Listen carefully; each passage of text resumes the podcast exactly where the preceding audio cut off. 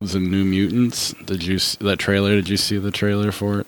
Uh, I don't remember. I think I might have. I don't re- recall it if I did. You want to watch it? Or are you good? uh, sure. I mean, All right. yeah, we should be able to talk about it, right? I guess maybe I'd be like less dickish about it if I've actually seen it. Will they ever give up on the X Men? You think? You said we had to ever run. give up on X Men?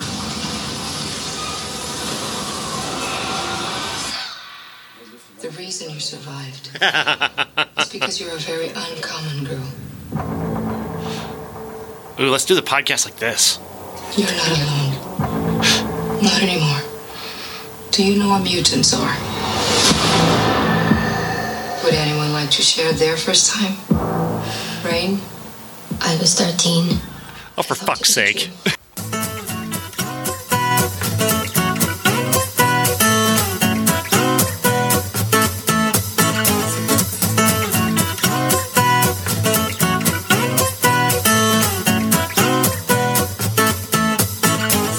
Welcome to Everyone's a Critic movie review podcast. I'm your co-host Bob Zero. With me, as always, is professional film critic Sean Patrick.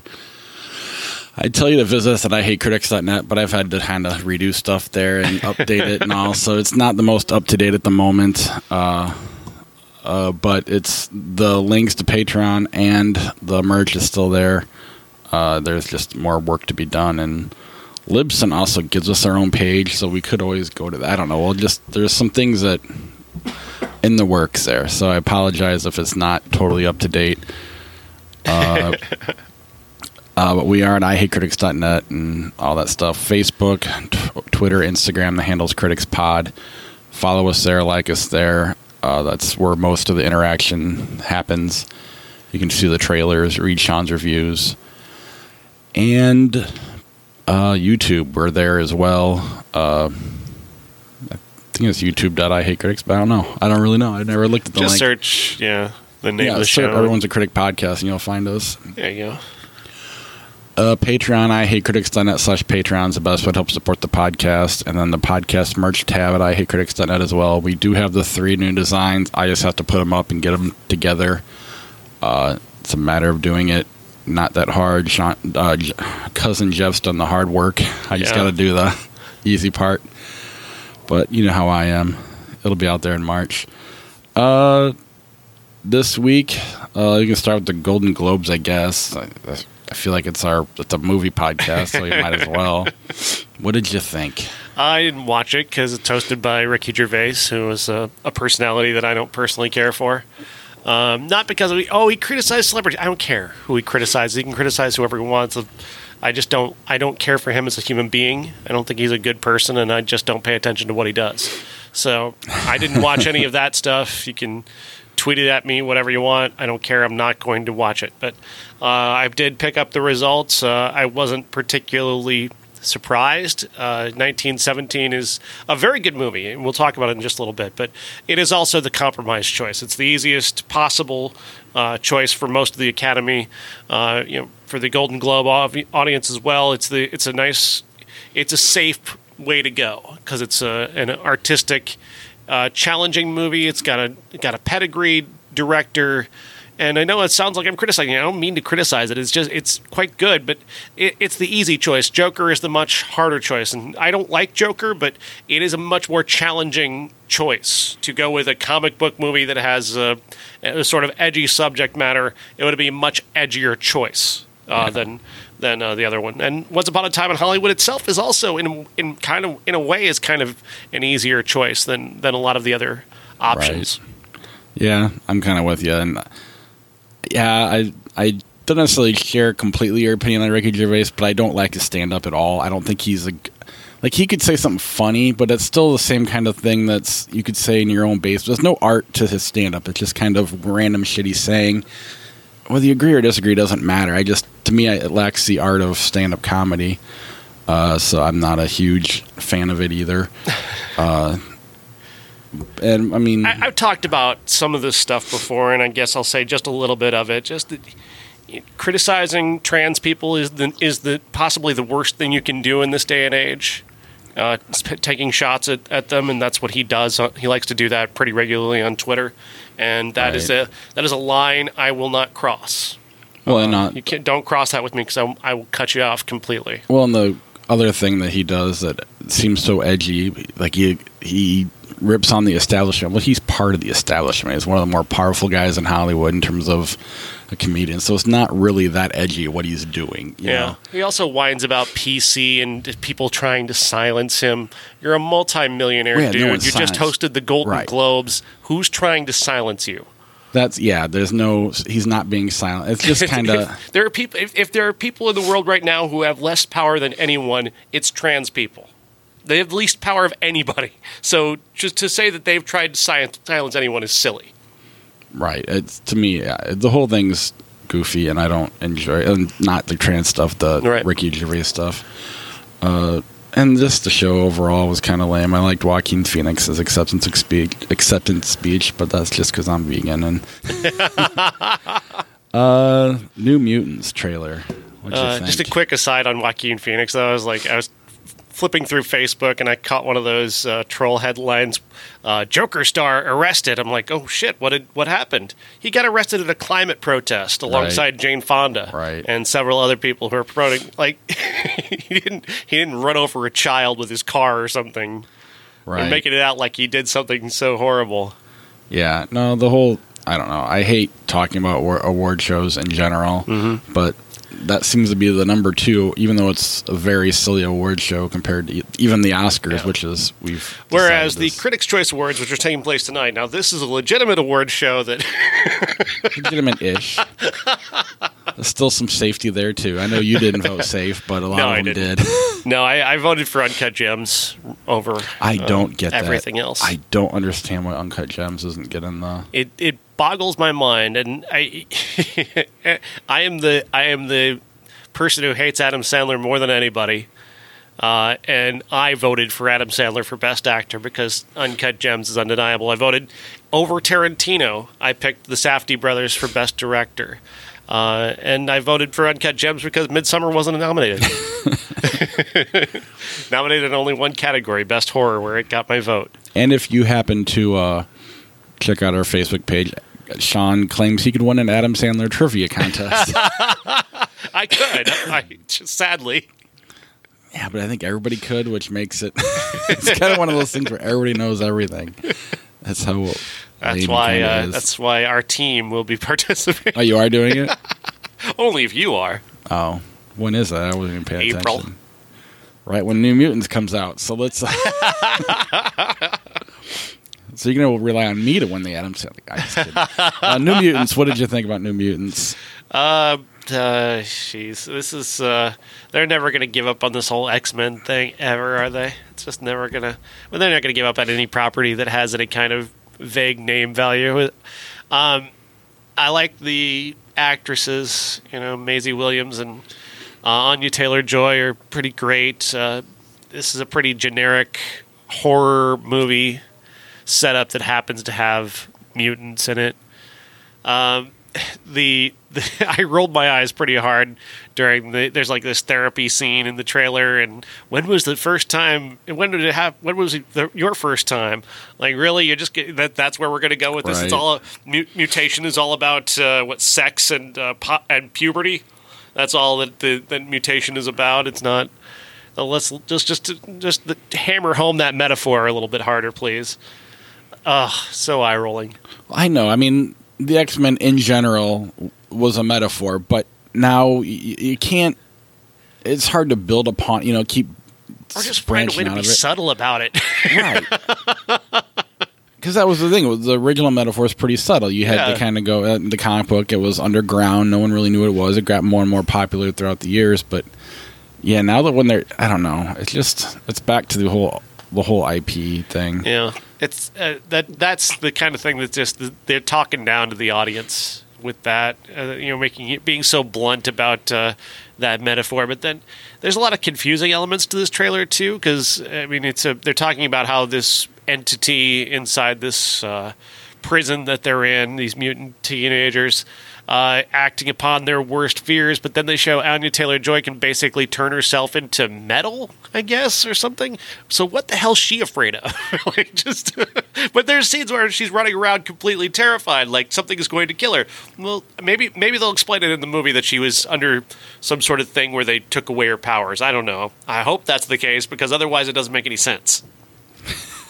you get the power to turn yourself into metal, what is it that you're afraid of? The, it starts off with her saying, "I killed 18 men one by one." Right. Like so, she's this badass character, but then she's running around terrified like an average teenager later on in the trailer.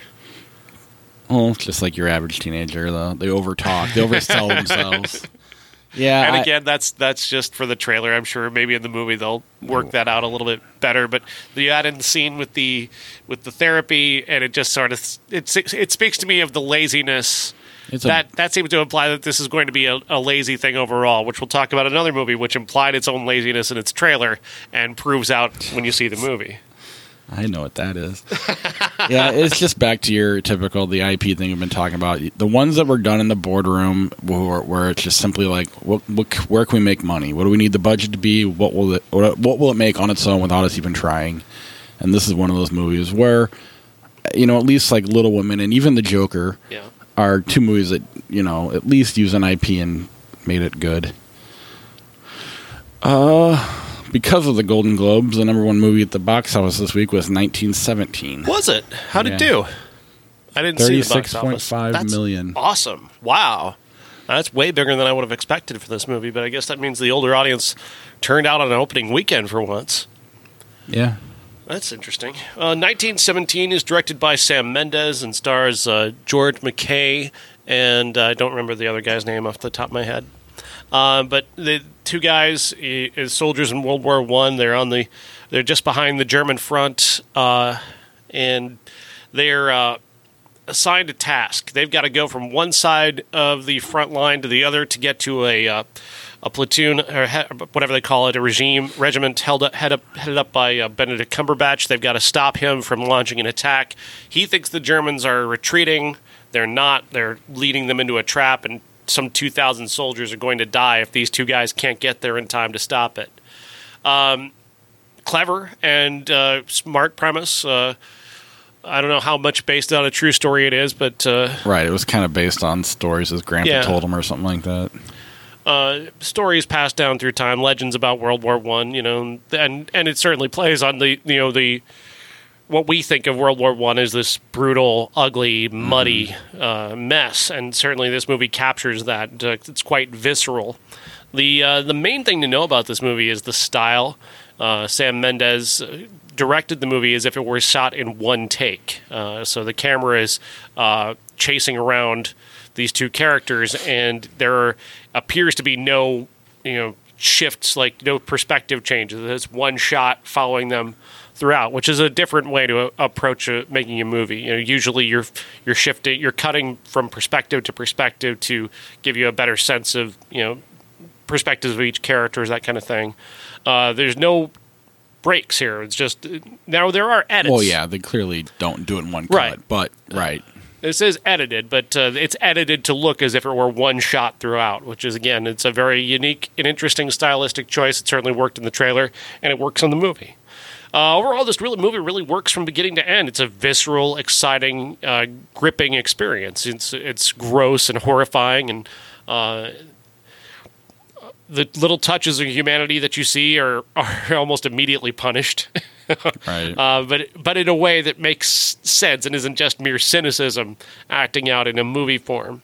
Uh, so I liked that approach. I liked the, the the payoffs of the of the story were really great, and these two young actors are really good at uh, compelling you with their presence. You know, they don't get much time to to build into actual characters and become uh, anything more than just sort of emotional stand-ins, but the little touches of them we do get are enough. And I, I thought the connecting them emotionally, but having one guy have a brother that he's got to get to in order to save his life, certainly uh, it stacks the odds in a way that are that are interesting. It creates uh, stakes that are uh, dramatic enough to drive everything while you're experiencing the style of the movie. So it really worked on me. I think it's an, an exceptional movie, and uh, at the very least, it, when this wins Best Picture, we won't be as embarrassed as when Green Green Book won.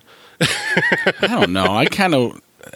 I don't know. It's still safe, which Yeah. is embarrassing. I mean, we liked Green Book at the time. We just kind of said it was a movie that was too hard to dislike, which makes it, which then over time makes you dislike it because you start skipping It was, things it like was desperately overpraised, though. right. I don't The- think this one is desperately overpraised.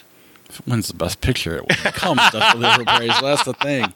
It's also too new to be desperately overpraised. As far, I don't know. I just I like it, but I'm the same boat. It's just it, it kind of like if Spotlight had come out in a year when all these great movies came out. Would I feel the same way about Spotlight? A fantastic movie, but you know, it just kind of there wasn't a whole lot of art pictures that year. And this year there were just so many great movies like Midsommar and Gem, Uncut Gems and all these everything A24 did.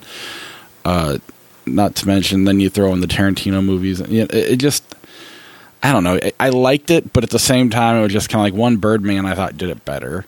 Uh, so it's not. I mean, it's unique because there's not a whole lot of movies you can say did it. But at the same time, Birdman just did it a few years ago. And Birdman, uh, arguably much more challenging in how it in how it did that. Where where this movie is just a chase, you know, it's an Right. action movie that makes it actually a little bit easier. It almost made it look out of necessity too, because Yeah. of the small spaces they were going through. Right. Uh, there's times where, you know, snipers are missing him pretty when they probably wouldn't have. I don't know. It was World War World War One, Yeah. but at the same time, I mean, he got shot at a lot by a sniper and didn't get touched. So there was that kind of bugged me a little bit. Overall, it's a good movie. It's a very good movie, borderline great movie. Uh-huh. There's just so many. I mean, it's not He also gonna, survives being blown up. Right.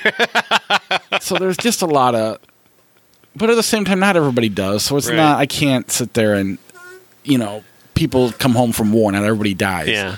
So it's not fair either. It's just one of those where I'm sitting here going, well, this isn't as good as Midsommar. This isn't as good as this. This isn't as good as that. And it's not fair to this movie. No. And on top of that, I didn't watch it on like an awesome IMAX screen. I just watched it on a regular screen at the theater. And it, Yeah.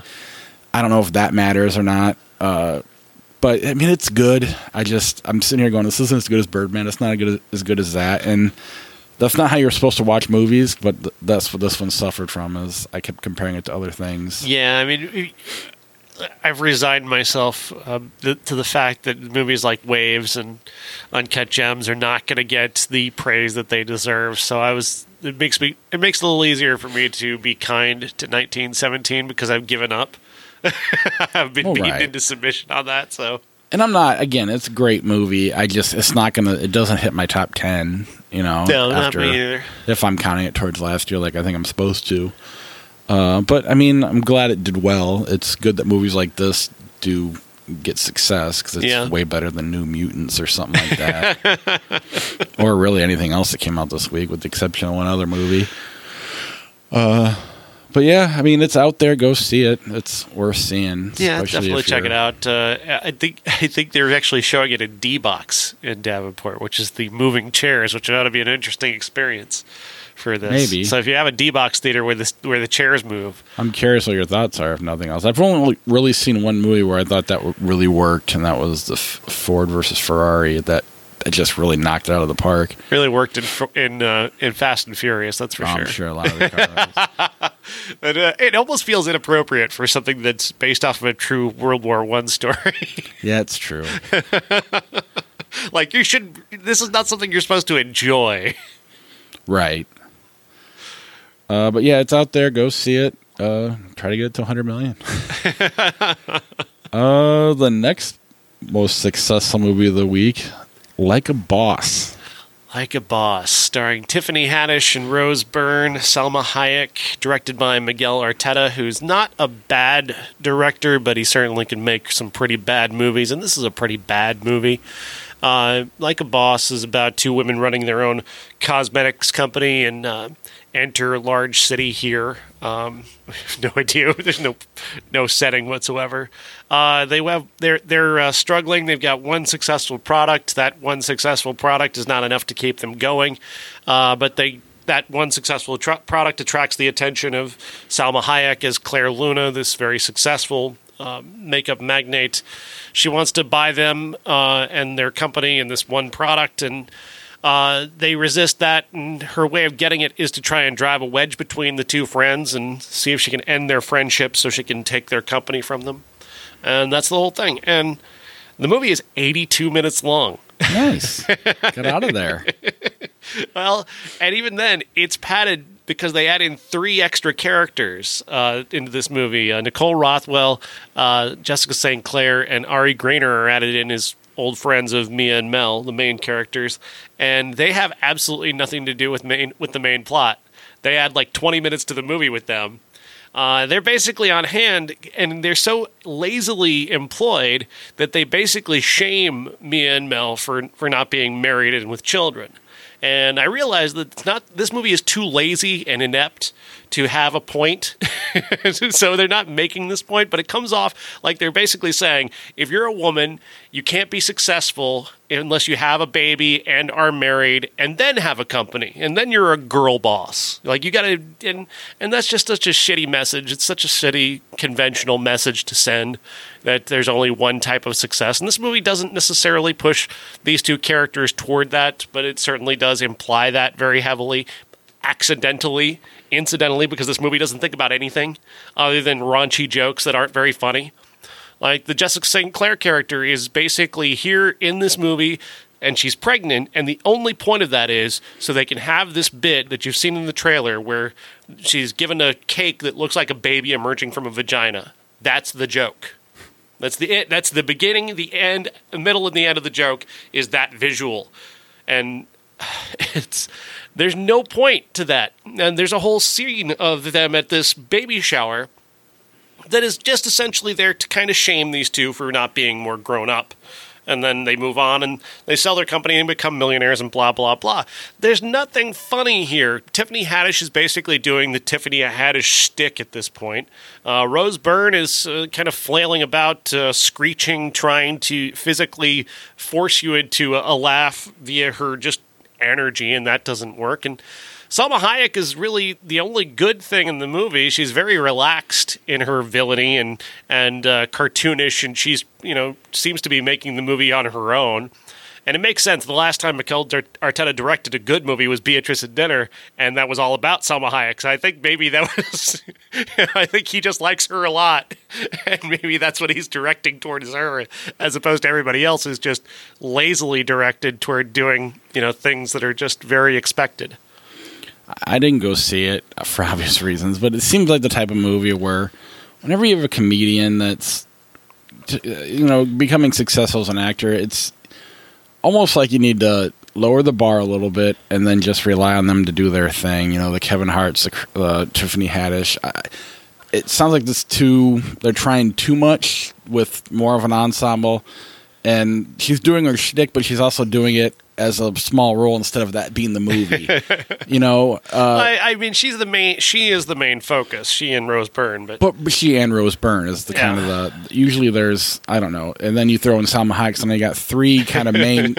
and really, you need to rely on that comedian to just be like, oh, this kind of wasn't as bad as I thought because they were fun to watch. But instead, it sounds like they're trying to do too much and just I don't know. I think they just didn't have enough. I mean, 82 minutes. I think they just didn't have enough material, and they're just you know she's flailing about trying to create laughs where there aren't any in the script. They basically have a story well, to work. Uh, they have a concept to work on, and that's pretty much it. Well, that's what I'm getting at. I mean, it's yeah. both. It's there it's not the story's too weak, but at the same time when it's that weak, just let the comedian run the movie and have Rose Byrne step aside and just kind of be there and lose the other friends and just make it 60 minutes. It doesn't you don't have to make a 90 minute movie. You yeah. really don't.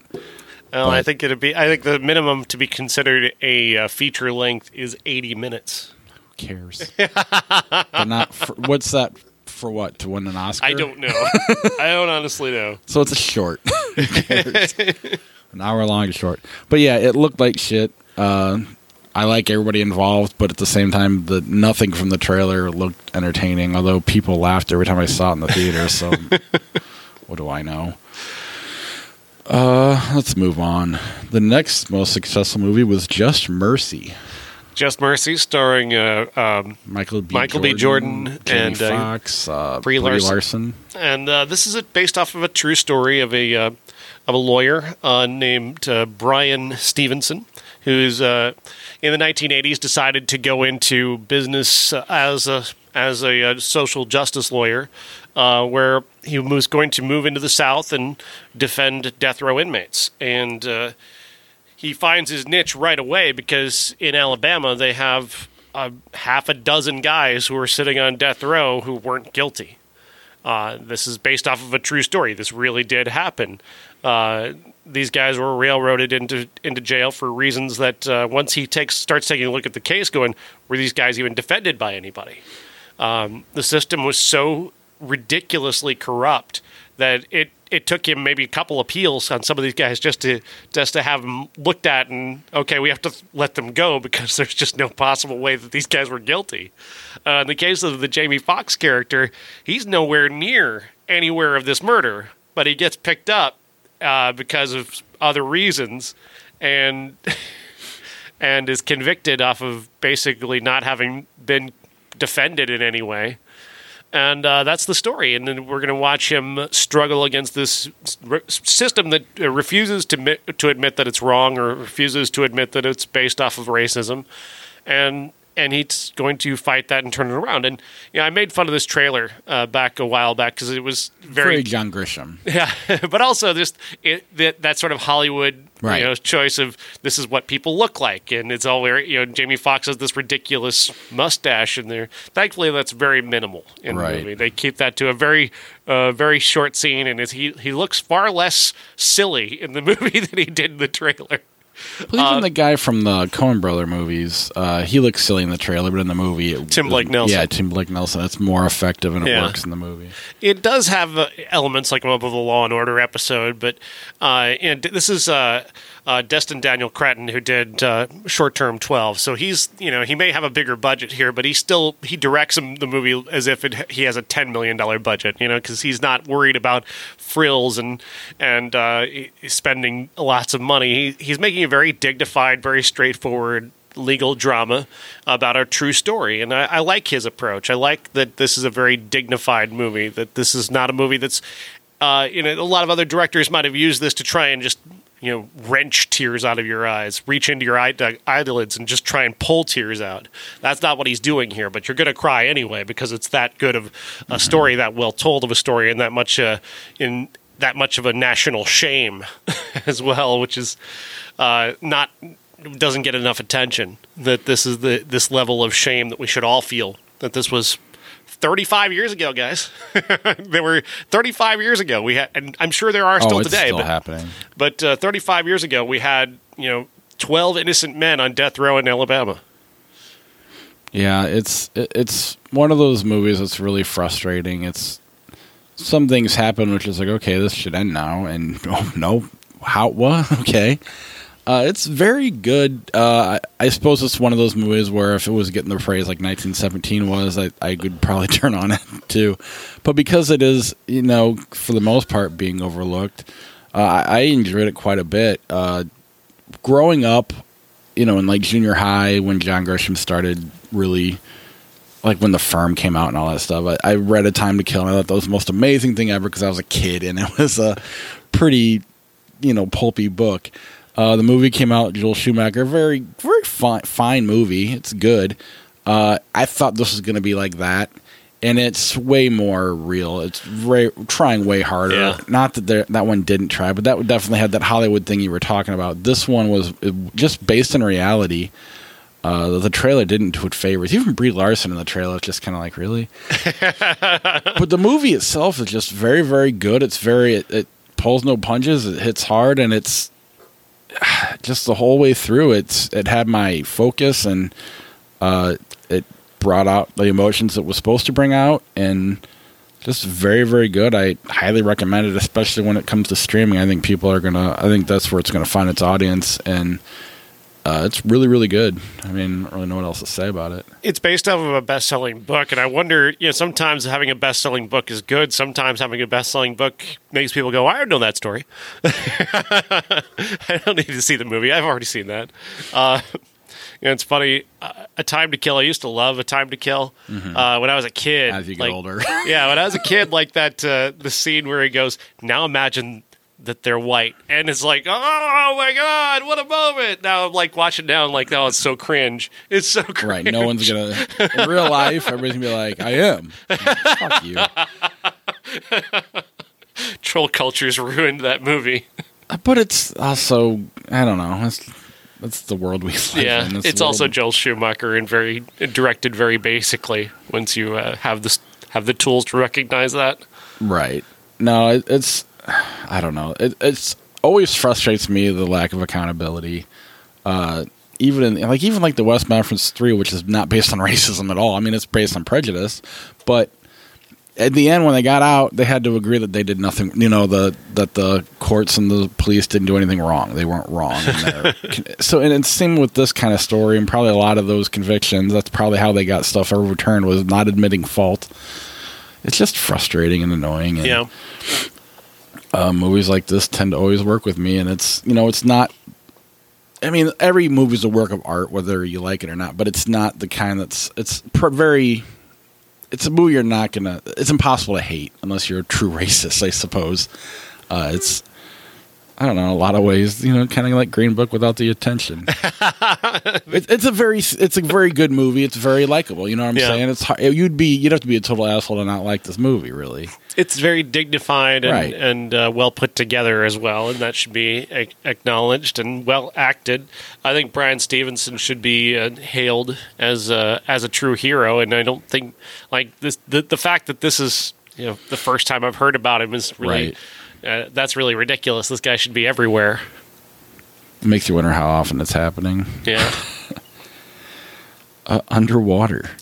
Underwater uh, stars Kristen Stewart as the, as an engineer on an underwater oil rig um, at the bottom of the ocean. Um, the weird thing about this, this movie was completed in 2017 and put on the shelf. Uh, some people have theorized that it was about the Disney deal that they were trying to, you know, Disney was kind of holding up a number of different movies, you know, based off of what they wanted to do with them. So Fox was like, okay, we can't release anything until we've completed the deal. Some people also have theorized that there was a lot of hate at the time for Kristen Stewart and uh, trying to find a time when that would die down a little bit to put out a movie she's in. I don't buy into that necessarily, but The former sounds like the reason, most likely. much more logical and Right. you know more simplistic. But uh, I I think Kristen Stewart's awesome, and uh, this movie is actually pretty good, which is a real shame that it comes out in January and comes out with this story of having been on the shelf for so long because it creates a perception, and obviously this movie failed pretty badly, right? Uh, well, it made less than ten million. I don't know if that counts as a failure. I don't know because I don't know what the budget was, but uh, basically the idea here is that they're underwater. She's uh, one night about to go to bed. She's getting ready for bed, and then she walks out into the hallway, and she's obviously she's in an underwater rig. So if you see water dripping in an underwater rig that's supposed to be airtight. Scary moment, and she sells that moment brilliantly. Like she really recognizes right away, oh shit. so she starts running and explosions start to happen and she's banging on doors trying to get other people up and, and moving to uh, get to someplace safe. Uh, she and another guy are the only ones who survive. So right off the bat, you've got what you can assume is a whole lot of death. Uh, then there are other parts of the uh, rig that have also collapsed. So the movie really does a great job in putting you in very tight spaces. And if you're someone like me who hates tight spaces, Yeah. it's really uncomfortable and really effective. Uh, this movie uses that a couple of times. Uh, then it uh, suspends you inside of an underwater suit because the only way they're going to get out of there is once she hooks up with the captain and a couple of other characters in this movie uh, Matthew Castle, TJ Miller, uh, Jessica Henwick, uh, John Gallagher Jr. Once that happens, then she's they, they have to get into these underwater suits and they have to walk across the bottom of the ocean to get to one of the other older rigs that may have some escape pods in it. Uh, this is a sci-fi movie. Uh, I know that's not coming through from my description, but there's a whole sci-fi thing that's going to happen. And basically, it is an underwater ripoff of Aliens for the most part, but it's a well-made underwater ripoff of Aliens with actors that you like and characters that you come to care about. And I, I, I liked it. And T.J. Miller dies horribly, so that's another great thing about this movie is watching him die horribly. Talk about a guy whose career is just starting to go. I was shocked. Now it makes sense that it's two years old, but I'm like, oh, he's still doing stuff. Uh, I used to love him too. it's it seems like the type of movie that people were ready to shit on because Yeah. the critics definitely are 50-50 on it, which makes it rotten on Rotten Tomatoes. Uh, one of the reviews I read is said like Alien only shitty. Uh, but it, really, that's a shitty review. right. Well, it, that's that's a lazy review, is what it is. yeah. And I don't know. I, Is this movie great? I mean, I don't think it's great, but I was I was kind of compelled by it and entertained by it, and uh, I liked uh, I liked Kristen Stewart a lot. I think she's a really great actress. I like Kristen Stewart. I, I don't like the Twilight movies, but she's not Yeah. the reason why I don't like them. I, Right, and I mean, Charlie's Angels was a bad idea, but she's not terrible in it. She's having a good time. Right. So The idea, what they messed up with Charlie's Angels is they took an action movie and made it. A, there was no action, from what I understand. It was Yeah. just kind of all, a talking movie and released at a bad time. And then you got a star who's not on social media to help promote it at all, which Yeah. is what's Chris. But why is she? Why is she not on social media though? Is because most people would just send her hate tweets all Which day. just stupid. yeah, uh, Some of her underground movies aren't bad. They're pretty decent. She's definitely good in them, if nothing else. So I, I don't know. I think it's just shitty that I don't know that you know they were just ready to shit on it all from the get go. I think so. I think people were out out to get this movie from moment one, and that's really a shame because she's very good. And T.J. Miller dies horribly. How did he die? He's underwater. He's wearing the suit. Uh, he gets basically just like exploded inside the suit. Oh, awesome. So yeah, Even if I liked it, that'd be a cool death. yeah, you get two of those uh, pressure explosions in this movie. It's really gross. Ladies and gentlemen, this is the main event for the linear, legitimate, and universally recognized, undisputed classic. Freebie and the Bean. Why did I right. do this? This is the this is worse than the than the than the burnt offerings. Because it's James Caan and Alan Alda. Arkin. Arkin. If this were Alan Alda, this might not be that bad. Um, probably would be.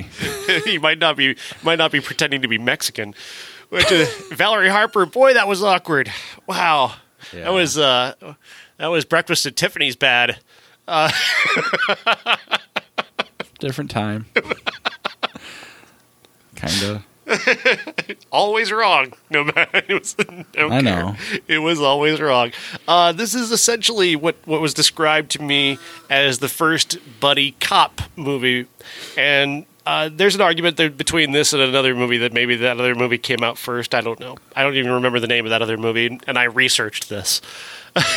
so uh, here they have we have we're basically just jump right into this. There's no setup. You're just in it with these two guys who are investigating a guy who moves money for bad people, and they're trying to nail him. And that guy's got people trying to kill him, and they've got to try and keep him alive until they have all their evidence to to arrest him and take down other people. Um, this movie's bad.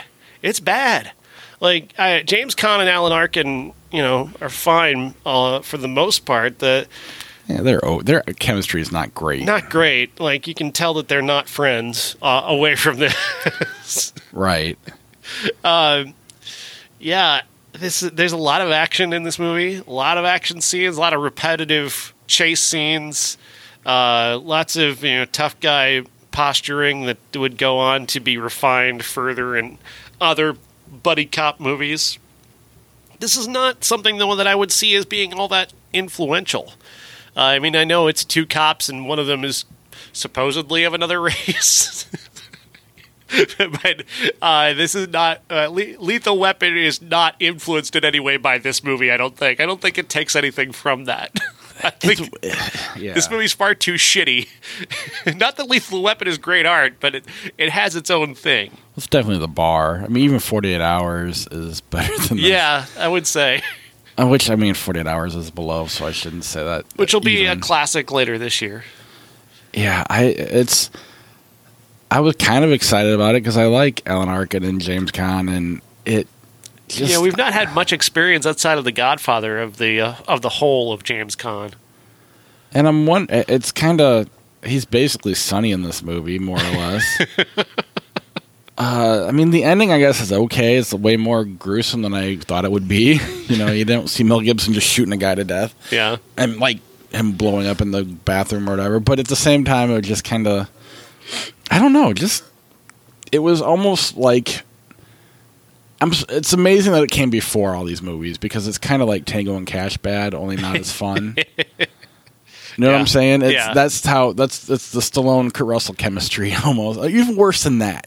Even worse than that, because because you'll buy Russell and or, and Stallone as tough guys. I don't buy Alan Arkin as a tough guy in any way. and that's just years of seeing him in other roles, but And- he's just not tough. And I'll be honest, I don't. I didn't really know much about him until he was old, and Yeah. that's when I started liking a lot of his movies. So I don't know. I don't know the young Alan Arkin that much. Uh, I don't know. I was just kind of disappointed. I wanted this to be better than it was. It's funny. I was, yeah, that's the hope was when I chose this as a classic was that it would be some kind of secret like. Uh, uh, secret great movie that's been hiding you know, you know from the rest of the world. Like, okay, we get to discover this and bring it to the light once more, and people will see that this is great. Richard Rush is a good director. He goes out and directed the Stuntman. Uh, actually, got the Stuntman made because uh, Peter O'Toole actually read this script and didn't and didn't hate it.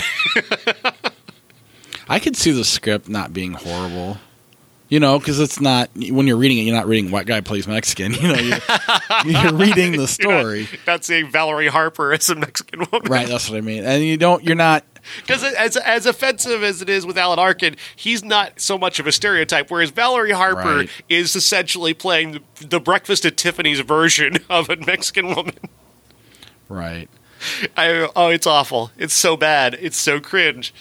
And then just because I mean the chemistry was bad, but I could see that dialogue reading well on a page. Yeah. and well, and that's the thing too is that uh, Caan and Arkin, they they hated the action of this. They wanted it to be about their characters and their and their interaction, and that's what they felt that they signed on for was a movie that was about developing them as characters and their banter. And they thought that was going to be the movie. And then Richard Rush is like, "No, we're making an action movie. We've got all these chases."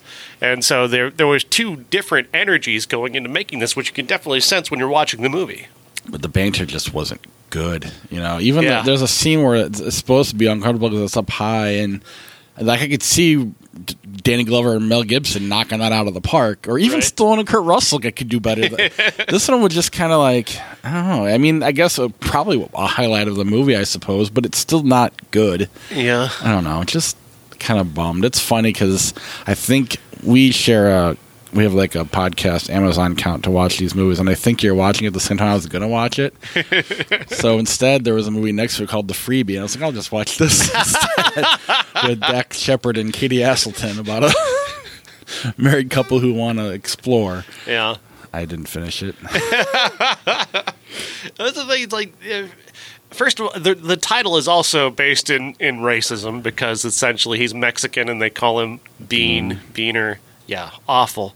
Uh, that they don't even kind of really go into the freebie thing, which is kind of there. I mean, because he kind of gets at it in one scene, because he's a guy who likes to being a cop, so he can use his being a cop to get free stuff. That's why people call him Right. freebie, which includes him getting free stuff off of prostitutes. But then again, that's only kind of alluded to. It's not explored, and thus it just comes off as a silly title, and and you don't really even understand his nickname all that well, unless you're like me and you did a lot of research into what it was supposed to be about. what it was supposed to be about. What his character? I know. I know, Yeah. but that's funny. that's, that's kind of what this movie is. yeah, I mean, I can say I've seen another James Caan movie. I mean, I like Santa's Sleigh better, I don't. I less I'm- offensive. I'm, wondering uh, because Thief is hanging out there. That's like supposed to be one of his his better performances. yeah, I'm not saying he's bad, uh, but I mean, Sonny's one of the great characters of all time. I mean, is it offensive that he's not Italian at all? I don't know. but they've It's- kind of accepted him as an honorary less- Italian. No, no, I'm not. Less offensive Yeah, I'm not trying to go down the than Valerie Harper, which Oh, yeah, is that- just horrific. right. Yeah, it's just Hogan family mom pretending to be a Mexican woman. Oof. Yikes. But yeah, that's that that existed. So. uh, the movie we picked that for was called Downtown. I don't think either one of us saw it. no, no, it's hard to find. yeah. Uh, but it's a it's a buddy cop movie. Forest Whitaker. We were really struggling to try and figure out what a classic could be this week, just to go with this group of movies. Uh, yeah, something we hadn't seen before or done before. So, aliens and kind of underwater movies are kind of out because we've done the, We've the done a- main ones that people. ma- a lot of the. I can't think of any war movies the haven't abyss, done. yeah, the war movies. I I'm mean, sure we could there is, but all didn't- Quiet on the Western Front is like five hours long, and Well, I'm just never too. just not going to do that. I'm sorry. And A Time to Kill doesn't need to be a classic. I honestly forgot whenever we were putting it together. Uh, I forgot to draw that comparison. Uh, it's not a classic anyway, so yeah. it's fine. We just had another crash moment. Uh, yeah, I, I kind of don't want to watch it again because I've left it as Yeah. it's, it's not bad. leave, leave the memories alone. Uh, Internal Affairs or Internal Affair. Internal Affair is uh, Richard Gere and Andy Garcia. I felt like we watched this last year. I might have. Sometimes the numbers is weird. yeah. Uh, It's the website we use to get our thirty-year-old movies. It felt more familiar though. It felt familiar while I was watching, and then as it went on, it felt less familiar, which is good, I guess.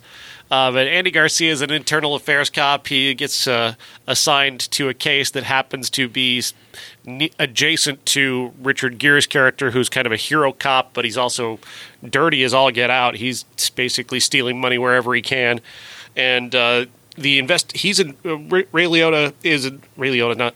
Is it, no, it's Andy Garcia. Sorry. Another character. Ray Liotta probably played an internal affairs cop in a, in a last year's movie with Richard Gere, probably. Uh, uh, no, but uh, uh, Andy Garcia begins to investigate uh, Billy Baldwin, his character, and he f- stumbles upon Gere's character and all that he's doing, and uh, becomes this sort of cat and mouse game between the two of them, with Gere kind of trying to stay just a step ahead, killing everybody he needs to kill in order to keep people quiet and kind of growing out of control. Uh, this is pretty good. Really? I mean, in terms of just the uh, a straight ahead thriller, I mean, Gere is a little bit off because he's just so peaceful, so serene, so quiet. He doesn't necessarily get into the kind of craziness that this role would seem to require. Uh, but uh, Andy Garcia is intense and exciting, and uh, he's paired with uh, uh, uh, Roseanne's sister Jackie, whatever her name is. Oh, Laurie Metcalf. Laurie Metcalf, yeah, and and despite some awkward dialogue between about her, uh, there's uh, again it's of its time. Um, there, there's a lot of really good stuff between the two of them as partners, and and him especially. He, he's Andy Garcia was so intense back in the day that his intensity could carry through a scene and, and actually carry you over some really bad stuff uh, or you know negligible material because he his intensity is so uh, exhilarating. And that's what I kind of was drawn to about this movie was just how intense Andy Garcia is. Yeah, I mean, I was gonna say with the cast, you got the lesser Baldwin, you got basically Michael Douglas Light. Really should be Harrison Ford anyway between the two of them. and I mean, I, I can't really think of who you'd put over Andy Garcia, but he's always seems to be in that movie that's just a step below everybody else. But it's I, that's good that it's better than it sounds. Uh, I liked it. I enjoyed it. I enjoyed Andy Garcia especially, and I like the I like the choices of the violence that they do here, and and Gere, you know, for the way the, for the way his character progresses and the choices that he makes of who he's going to kill and why is not clever, but at least you you you have a really strong understanding of what he's doing and how much this is spinning out of his control. Yeah. Just never been a big Richard Gere guy. just like he's always the same character, with the exception of maybe Chicago. Uh, well, yeah. Uh, the movie that made me realize most horror movies are bad, Leatherface. this is Leatherface, the first the one I Texas saw that Chainsaw Massacre sucked. 3. Yeah, this is the first one I saw. The first Texas Chainsaw Massacre movie I saw. Yeah. And then kind of the first horror movie I saw where I was just like, oh, there's like nothing here that's good. really short. Yeah. Really short. Very struggles to get to uh, to get to 80 minutes here. Uh, but Leatherface, basically, this is kind of negating the second Texas Chainsaw Massacre comedy movie and uh, trying to link back to the first film. The opening crawl uh, essentially says that that uh, Leatherface was able to escape uh, because the other Sawyer was arrested, and they said that it was a that Leatherface was an alternate ego of his, and so they didn't believe that the guy with the with the chainsaw actually existed. Uh, basically, he's found a new family with uh, two new two guys who are act like his brothers and a woman who acts like his mom, which you know again is totally not in the way that. Uh, um, Texas Chainsaw Massacre works because you know there was the lack of feminine energy is what drew what drove them in the first movie. Uh, so this movie clearly doesn't care or understand about that. Uh, wants to be gruesome, and it's not really that gruesome. Uh, the the guy who wrote it uh, writes books that are apparently very very gruesome, like all about you know painting gory pictures in your head. But here he doesn't really do all that much. That's all that gruesome. I mean, yeah, there's a a lake full of bodies and there's a couple of scenes of bodies being pulled out of the ground but you don't really see the actual like really super gross stuff like there's one moment that's that should be super gruesome where this they use this contraption to break a guy's head uh, and you don't even get to see it you just hear the impact of it you don't get to see it whereas you saw it and you'll see it in other movies not that I wanted to see it, but I mean, it just Right. the movie is is kind of bloodless. Uh, there's the the most visceral moment is there. Uh, Viggo Mortensen hammers nails through the hands of uh, the the lead girl played by Kate Hodge, and that's really the most gruesome moment of the movie. It's the, the bloodiest even uh, of the movie. Uh, Ken Foree's in here is a, a kind of a horror movie legend from the uh, Night of the Living Dead series. Um, he's all right.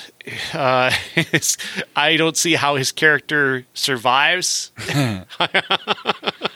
when your when your head is basically touched on a on a running chainsaw. It just seems like that's not something you get get away from.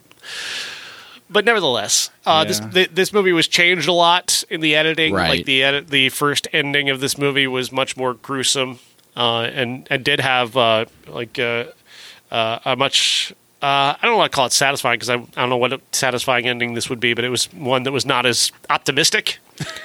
Which is almost what you have to do with a movie like this if you want it to be good. I, I, this one runs into that whole how do we make money? Let's turn this character from Texas Chainsaw Massacre and make him Jason or Freddy. I mean, up until this point, he really wasn't. I mean, he kind of is, but they just wanted it to. They wanted this basically turn a character into a Jason and Yeah.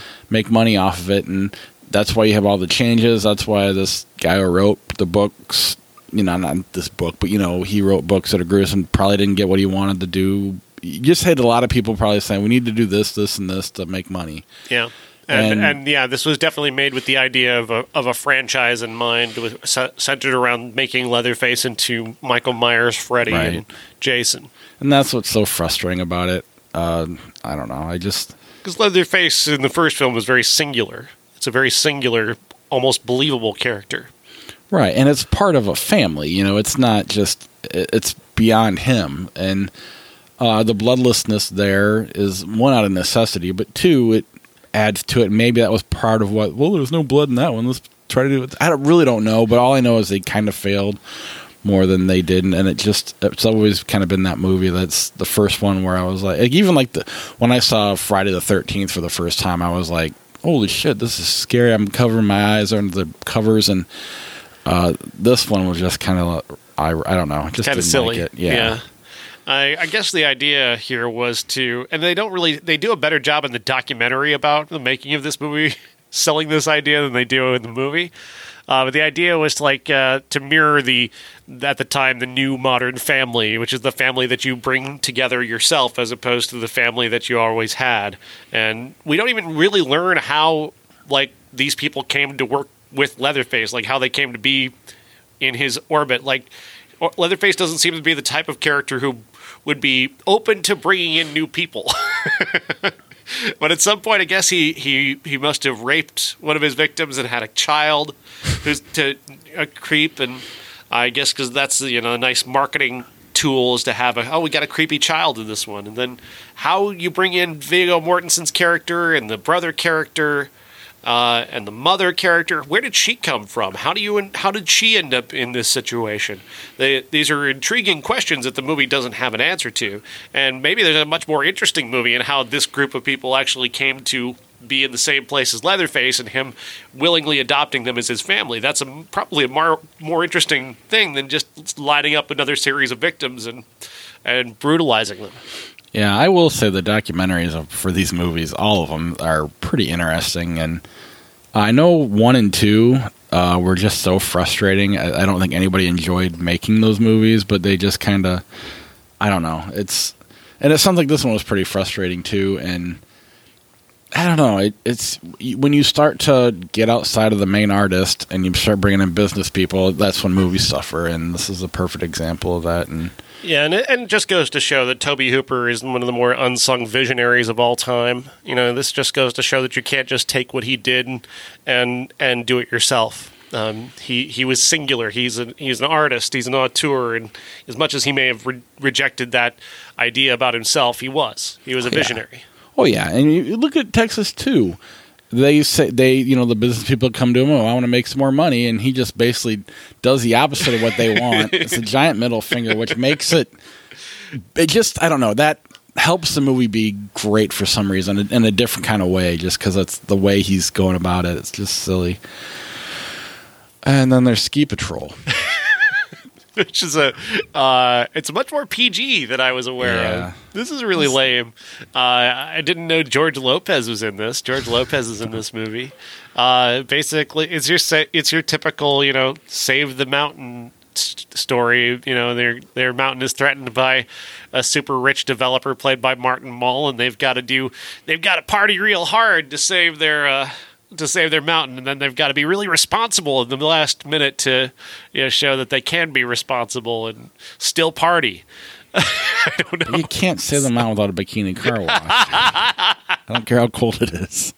It's a very PG movie though, uh, and really lame. Uh, not for being PG, just just lame in general. TK Carter, oh boy, that guy is embarrassing to watch. Uh, he does impressions that are just awful, but the rest of the cast is directed to make it seem like, oh my god, that's ingenious. He just went from Stevie Wonder to James Brown to Michael Jackson on the stretch of one song that's not by any of those guys. and wow, it's so impressive. No, it really isn't. It's not impressive. Paul Feig is in this movie, by the way, the director. Jeez. He plays the uh, the nerdy virgin guy who has to be uh, de-virginized Makes sense. by the uh, Russian exchange ski patroller, which is a uh, a trope for sure. Uh, Would have been better in an '80s version, though. uh, I mean, '89 through like '92 is just a weird time in pop culture because that's when you're really getting that switch from the just the glitz and glam to the, you know, the grungy kind of. I don't know. Hollywood, had, even Hollywood, Hollywood had even co-opted the, the raunchy movies at this point. They'd ta- they'd they'd taken the, the blood out of Porky's and Right. and we're now remaking it and repackaging it for for PG audiences. and they're you know they're trying to figure out where to where the next step is, and really like when '94 hits are- is when it really takes off with like I- Pulp Fiction and I whatnot. could so see the pitch meeting for this in the player. Like, what if we did Animal House, but they're ski patrollers? and Tim Robbins just with his feet up on his desk going, great idea. Who's got the Coke? What year is it? yeah, that's yeah. I feel like it's going to be a weird year for the Yeah. like '89 was pretty weird, but this is really when it's going to start to get even more weird. There'll be some great movies though that come out. It'll be interesting. You know, uh, I've been looking ahead a lot, and there's not a lot out there. this is a weird, weird year. Like the looking ahead to the next week of 1990 movies is, it's a bizarre, it's a bizarre set of movies Yeah, for Uh, sure. Yeah, I mean, next week we've got for new movies Bad Boys for Life and Dolittle, some more IPs. Uh, classic Bad Boys, uh, another buddy cop movie. Yeah, we're doing Bad Boys because Bob's never seen it. Yeah, Which is tried to watch it twice this weekend. Oh yeah, Fell asleep both times. now, granted, I put it on at like midnight and laid down. Right. But uh, I saw the scene where they right off the bat with the car and drops the fry down, and then I fell asleep shortly thereafter. But uh, the thirty-year-old movies we got Tremors, Brain Dead, Everybody Wins, Street, and Cinema Paradiso. I feel like somebody's tried to tell me that Brain Dead is like some kind of secret uh, horror classic. Let's look at Rotten Tomatoes real quick and see what the audience thinks versus what I have the no idea what. Everybody Wins is, but Debra Winger was everywhere in 1990, uh, just in every kind of movie. as I've been looking ahead a lot, uh, putting together our list of movies for the year, and And Tremors is always fun. people love it. Uh, people, I've I've never understood the the cult around Tremors. It doesn't do anything for me, but I'll take another look at it. Holy shit! Bill Pullman and Bill Paxton were in the same movie. I know. How will you tell them apart? I know.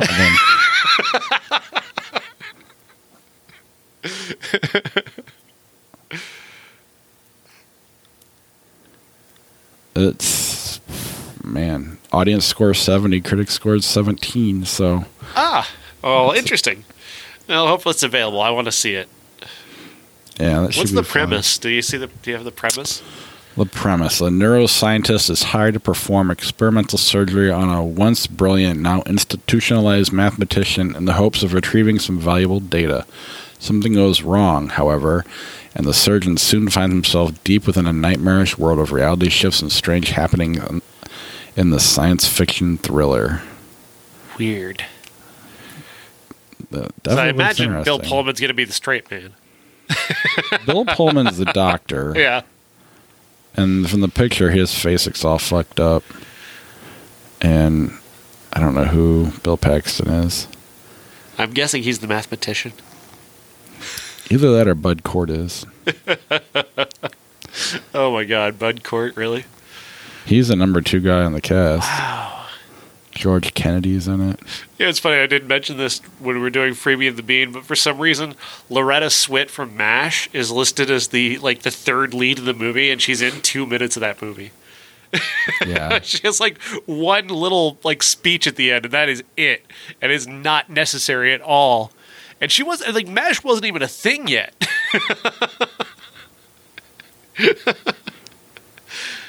oh yeah, I keep forgetting this. That wasn't a 1990 movie. I'm trying to like. Swear to God, MASH was around before that. no, Freebie the I know, I know. Uh, Kyle Gass from Tenacious D's and Brain Dead. Really? Oh wow. Sure, it's just an extra, but Proto Kyle Gass. uh, yeah, I'm kind of looking forward to that one. And I've never seen Sin and Paradise, so when I hear people talk about that, like it's Yeah. uh, amazing movie. Uh, that is our show, though. I do want to thank our Patreon supporters for supporting the podcast. At the key grip level, we've got Jason Bryant. At the the craft services level, Zach Codemaker. At the character actor level, we have Christina Cato, Josh and Beth Paul, and cousin Jeff. Then at the special effects level, Corey Finneran.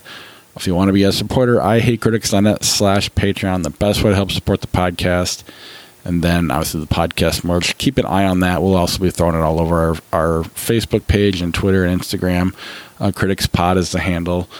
Uh, and then like us on YouTube, subscribe, and hit that little thumbs up button and send the notifications to you so you know whenever the YouTube videos pop up so you can watch them there. Uh, otherwise, we'll see you next week. Want to play Flick Shirt? Sure. Yeah, that sounds good. Uh, okay, let's see what we got here. Elf, Johnny English. Ooh. Uh, ooh, pick your poison. Um, Elf isn't that poisonous. Elf, I guess. Bicentennial Man, Batman 89. Batman 89. Avengers Infinity War, Ace Ventura, Pet Detective. Uh, Avengers. Really? Yeah, I'm not a big, big Ace Ventura fan. Do you like Infinity War? I can't remember. I don't even remember how much, if I, whether I liked it or not. I like it more than Ace Ventura. Well, that's fair enough. Super Troopers, Uncle Buck. Oh, Jesus. what the hell? Uh, Uncle Buck, I guess, because Super Troopers is balls. I'm with you. Gravity or Mamma Mia. Gravity. Agreed. Footloose or Rocky 3. Uh, I think I'd watch Rocky 3 first. As would I. And they're both kind of which movie would you watch Yeah. first? Movie. Neither one's great. Juwan or Michael Clayton. Michael Clayton. That's actually a pretty underrated movie. Yeah, well, Juwan's an overrated movie. Go 1999 or the Blair Witch Project. Blair Witch, but I really like Go as well. Yeah. Cool Runnings 93, Back to the Future 3. Cool Runnings. I agree, although I do like Back to the Future 3 better than 2. The Big Lebowski or Brazil. Big Lebowski. They Came Together, Alien 3. Which ones they came together? Paul Rudd, name me Poehler. Oh yeah, that's actually a pretty funny movie. What was the other choice? Alien 3, David Fincher, kind of. I'll go. They, I'll go. They came together. I agree. It's Oblivion, Shrek 2. Uh, let's see. Which one is which? Uh, it's Shrek Two. Oh, good. I thought we were going to have to flip for that one. I don't really remember Oblivion that well, other than it's Tom Cruise. Right. Richie Rich, Judge Dredd, 95. Phew, Jesus. Want to just flip for fun? I'll flip for my choice and George's. Heads. Richie Rich, There you go. Son of Godzilla, 1967. Have you seen that one? No. All right. Casablanca, Lord of the Rings, The Two Towers. Casablanca. Thought a little too long on that Yeah, one. I don't know why I did. The Fountain, 06. The Hobbit, 1977. the fountain is far more daring. if bad, but Apollo 13, The Man with the Golden Gun. I, I Apollo 13. I'm I'm in the minority of people who don't hate that movie. I don't hate it. I just don't love it. The minority of snobs who don't hate that movie. Event Horizon, The Breakup. Uh, the breakup. Yeah, I hate Event Horizon. I hate Event Horizon, but I like The Breakup better. Apollo 13, Panic Room. Uh, Panic Room. Yeah. 101 Dalmatians, Wild Things. 96 Dalmatians, by the way. I think the Glenn Close one. Wild things for only the embarrassing reasons. Kevin Bacon, I agree. the Fly, 1986. Broken Arrow, 1996. Uh, God. I find The Fly to be a movie that I find hard to watch, which I guess maybe is to the film's credit in some ways. Uh, I guess it's a better movie. You don't find Broken Arrow hard to watch? no, I find Broken Arrow very easy to watch.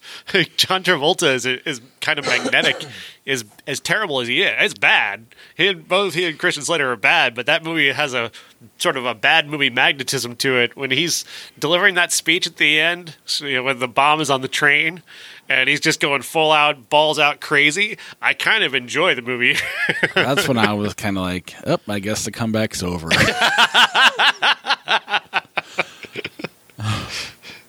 but you are right.